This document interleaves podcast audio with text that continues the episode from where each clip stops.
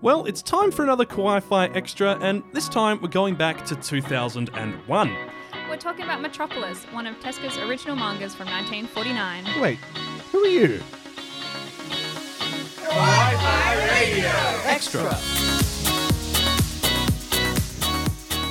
Uh, konnichiwa, and welcome to another episode of Kawaii Fi Extra, our little extra podcast where we look into the world of anime and manga and whatever's on our mind at the time. I'm Kyle, and joining me are my co-host Kenny and our new host Dee. How you doing, Dee? Hi, I'm good.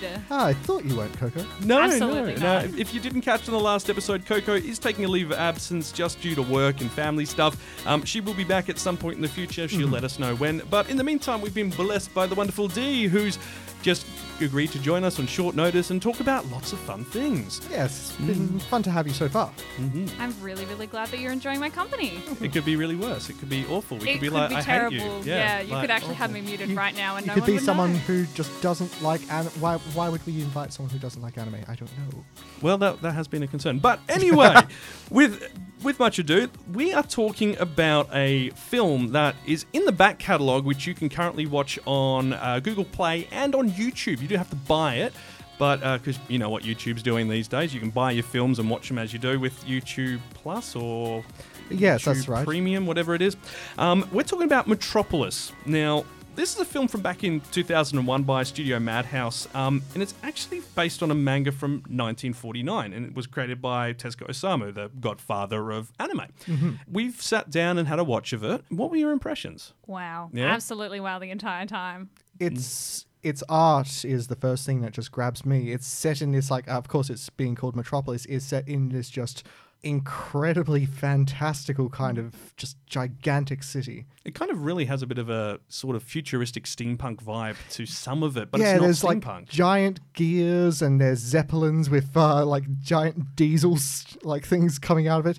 And it's more that the art just gives you a profound sense of the scale of it all. it really does. Constantly, your uh, your eyes are constantly just being drawn to the background, going, "Wow, that is huge." Obviously, there are a lot of parallels with the design to the characters in this. Um, in particular, if you've seen Astro Boy, you'll immediately go, these look really familiar. Yeah. But everything kind of seems like it's been done in the old sort of Astro Mm. Boy style. You know, the big arms, the big legs, the Popeye sort of looking proportions of Yeah. the men and the, the the girls obviously look lovely but the men are popeye Well, the which uh, is great the two girls that were present anyway. The, uh, the only two that we The really only two that saw, we saw, yeah. yeah And uh, Um, did did we learn the name of the s- second one? No. I don't think so. Mm-hmm. i think she was the maid she was the maid, yeah. Yeah. She was just the generic background maid. Yeah, she, she's most of there it. Mm. to be made like.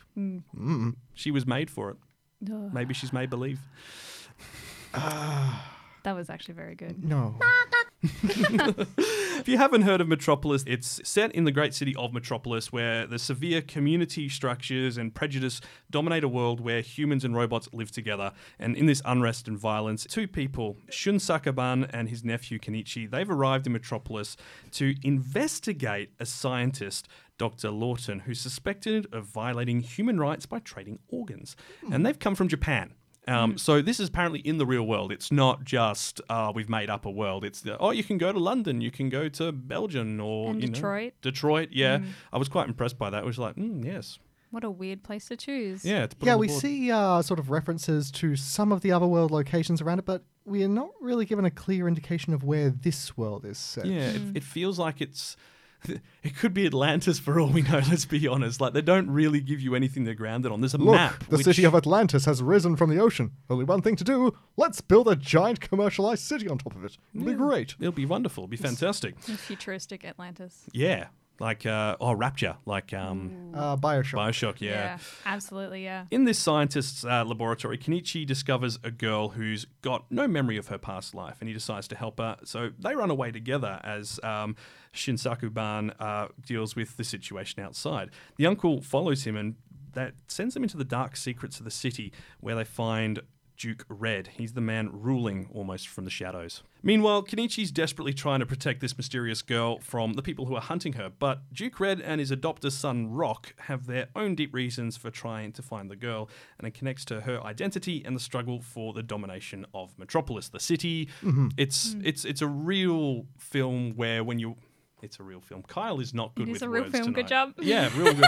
it, it's a it's a really great film that explores the different levels of society throughout it, and you know the different problems that can come with a city of this nature, and when you've got almost a two class system between you know humans and robots. Mm, if Yeah. not more, yeah. Yeah, and Kenny, you were saying something about like we we are also worried about having the robot uprising, but there's a really good way to solve the problem. Yes, it's. Uh, I've said this a few times to various people. Like, I have my own sort of way that I could stop the whole robot uprising, AI revolution that everyone's terrified of.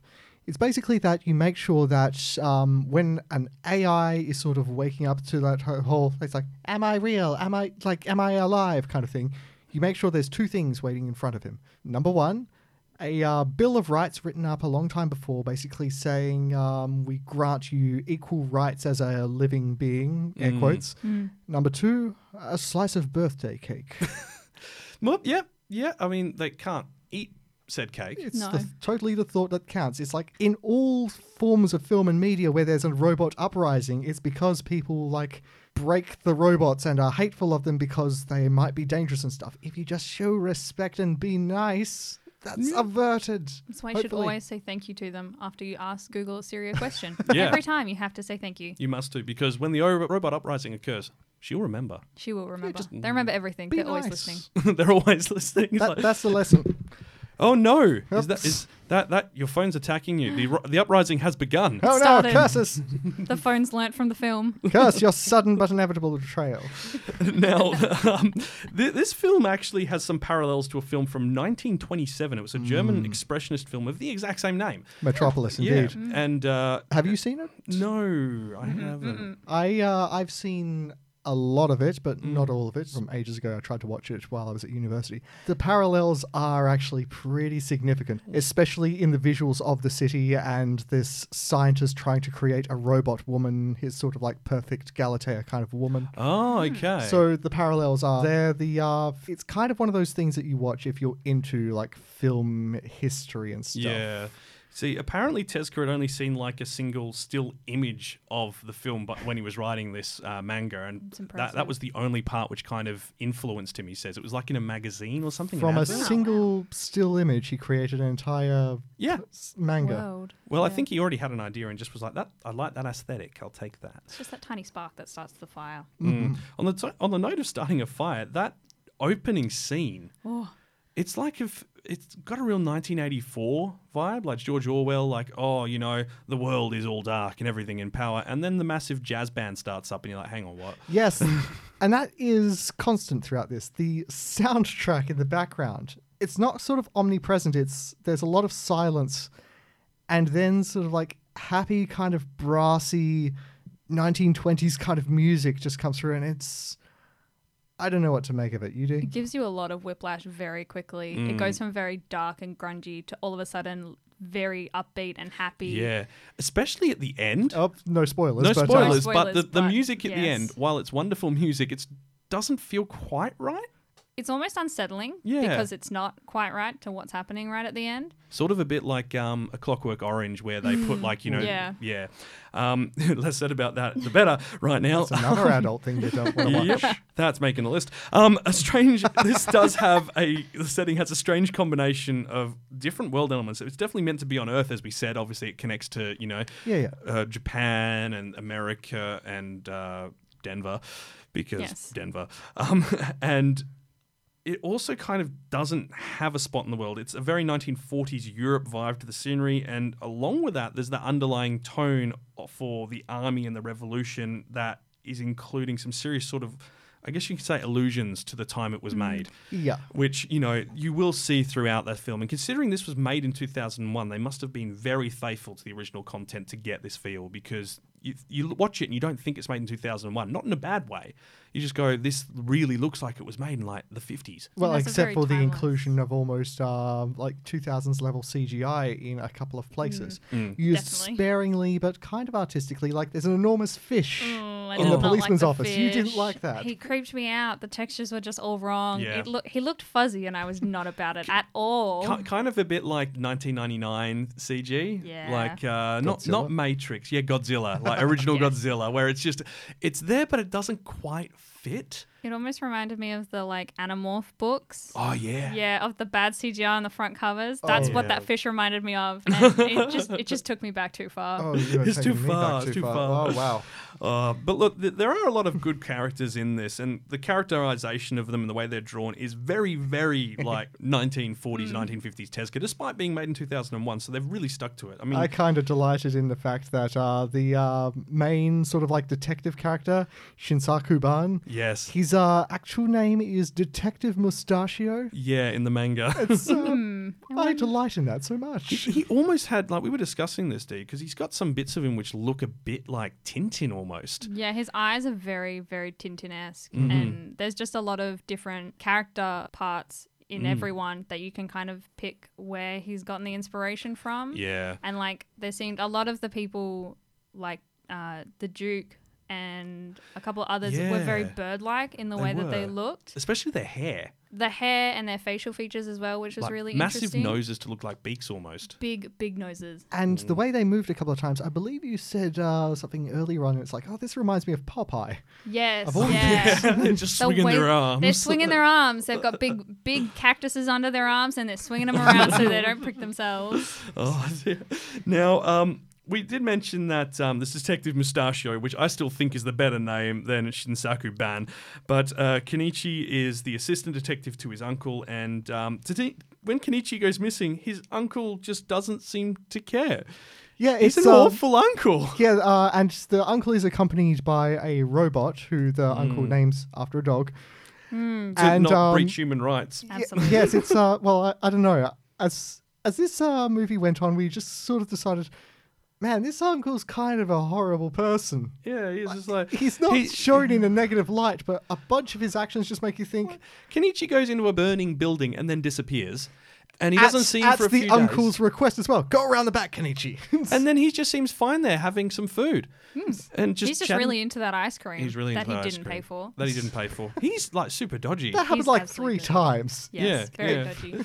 Um, then you've also got Tima, who is the main girl you'll see on like all the artwork. Blonde haired girl. Um, we're pretty sure she has like hair dryers implanted in her shoulders so she can go Super Saiyan whenever she wants. I wonder if I can get some of those. That would Oh, make it'd my be life so great. much quicker. Be great for cosplay. It'd be just like you so stand there and good. power up with E LEDs. Absolutely. Mm. I'd never have to add any lights to any costumes. Be amazing. This is the cyberpunk future we all want. This is the Hair cyber- dryers in our shoulders. This is the apocalypse that I really, really want. It's just this film. Now, Tima has a lot of purity themes associated with her. There's white doves, there's an angel motif at some point. She glows angelically A lot. A she glows lot. blue and white. and and a little bit of yellow at A some little yellow, yeah. I think she's got an app for that. She can select the color she wants to glow at.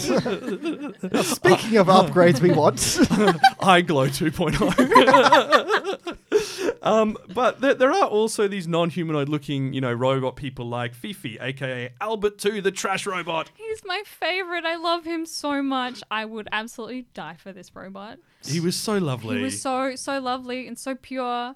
Uh, the first time you see him, you think there's a dog. because Not a dog. because there's like a sound being made, so like a ooh ooh You kind think of. it's a little dog that's stuck in this drain, and then it's kind of he just appears and eats this robot dog, and then you realize actually the dog noises was Albert. yep. And it's just like, oh, so that was just like a stuffed animal. Yes. Oh, thank- good, thank Whoa. goodness, thank it was goodness. just like no That no the poor dog's dog. still just making sounds. Oh, Sorry, that's a no. bit dark. oh no. No. The dog is taking control of Albert. it's a mech suit. It's a it's a dog Gundam. It's a dog Gundam. Secretly, we all knew this day would come. Um, we've also got our antagonists, which is come in the form of Duke Red, who's sort of the unofficial ruler of Metropolis, and he's kind of overseen the construction of a massive skyscraper called the Ziggurat, which he claims will allow mankind to extend its power across the planet. And his hitman, Rock, which uh, he's a robot hater, essentially. I thought Yeah. he was a robot. I did too. I like he's very sort of Cold, methodical, Yeah. reminded me a bit of the Terminator. yeah, Yeah, yeah. actually. Mm. But Mm-hmm. he plays an important role in the film, and you will see that when you watch it. And of course, Atlas, the leader Mm. Atlas. of the revolution. Atlas. Yorbe. My bay. I just revolution boys. Yeah. Honestly, yeah, he's all about the anarchy. He's about fighting the good fight. He's getting out there, putting himself out there. inevitably he's uh, going to have to, uh, you know, s- sacrifice some part of himself some, for the cause. Just some parts of himself. yes. But look, th- if you haven't seen Metropolis, this is definitely a film worth checking out. It's got a lot of hallmarks of things that you'd see in like Astro Boy and some of the older animes, but in a 2001 production. So it's in full HD quality. It's beautifully drawn. The art style is just phenomenal, especially for backgrounds. Um, and the characters are really lifelike. They're not, you know, sometimes you see some of these older ones and the characters feel almost a little bit stilted or unreal. Doesn't suffer from that at all. But um, The storytelling at the start is a little bit weird, but Yeah. you get a better idea for what's going on as it plays along. Though. Mm. It has a really good way of getting you really attached to characters very quickly Yeah. as well. Like even minor characters that you see for only a couple minutes at a time, you become really attached to, just You like do. Fifi. yeah, F- Fifi was in it for all of like 10 minutes. Yeah, if that. And it- it's just before, you only find out uh, that it, it's being called Fifi after, well, towards the end of those 10 minutes. Yeah. And it's like, it has a name? I just thought it was Albert. It's You're just Albert. Albert. He's Albert now. Albert. I refuse to call him Fifi. Why do these people keep naming the robots after dogs? Uh, well, as we said, so that you don't accidentally give them human rights because that's the issue in the film. Ah, yeah, that's actually no. I, I get you. Yeah. Um, also, like just just going out on a on a random thing, Duke Red has a giant freaking gun thing built into the top of that uh, Ziggurat, Hmm. and uh, Yes. that's it's it's used and then it's put away and it's never mentioned again. Yeah. Doesn't everyone? It's it's okay. Dee's preparing to be an evil mastermind. It's I'm gonna be ready for great. this apocalypse. You ready for Do, this do you not have plans to build a giant laser in your house? And on that bombshell. Kawaii Fi Radio. And that's where we need to leave things for this episode. Thanks so much for joining us. Next episode, we will be back with another full episode of Quiet Fire Radio, and we're looking at the world of Ghost in the Shell. I mean, I'm just still just stuck on the fact that you don't have plans to build a giant laser in your house, man. You're, you're really going to push this, guys, It's, aren't you? Hmm. Yeah. it's two against one here, It man. absolutely You're the is. weird one here. I'm the weird one. You're the weird I'm the one. weird one. You're the weird one for not having doomsday plots. Oh, of course, of course. Yeah, yeah. Okay, so Ghost in the Shell. Um, speaking of sort of doomsday plots, I don't know in each Hmm. Following series. a theme. Uh, whether it's the original 90s film, which was fantastic, the animated series, or even the recent Hollywood live adaptations, uh, Ghost in the Shell has been a pretty important part of the anime landscape for a good 30 years. Yeah, and we do have that Netflix adaptation landing in the next week, so it's time we have a look back at where this series came from.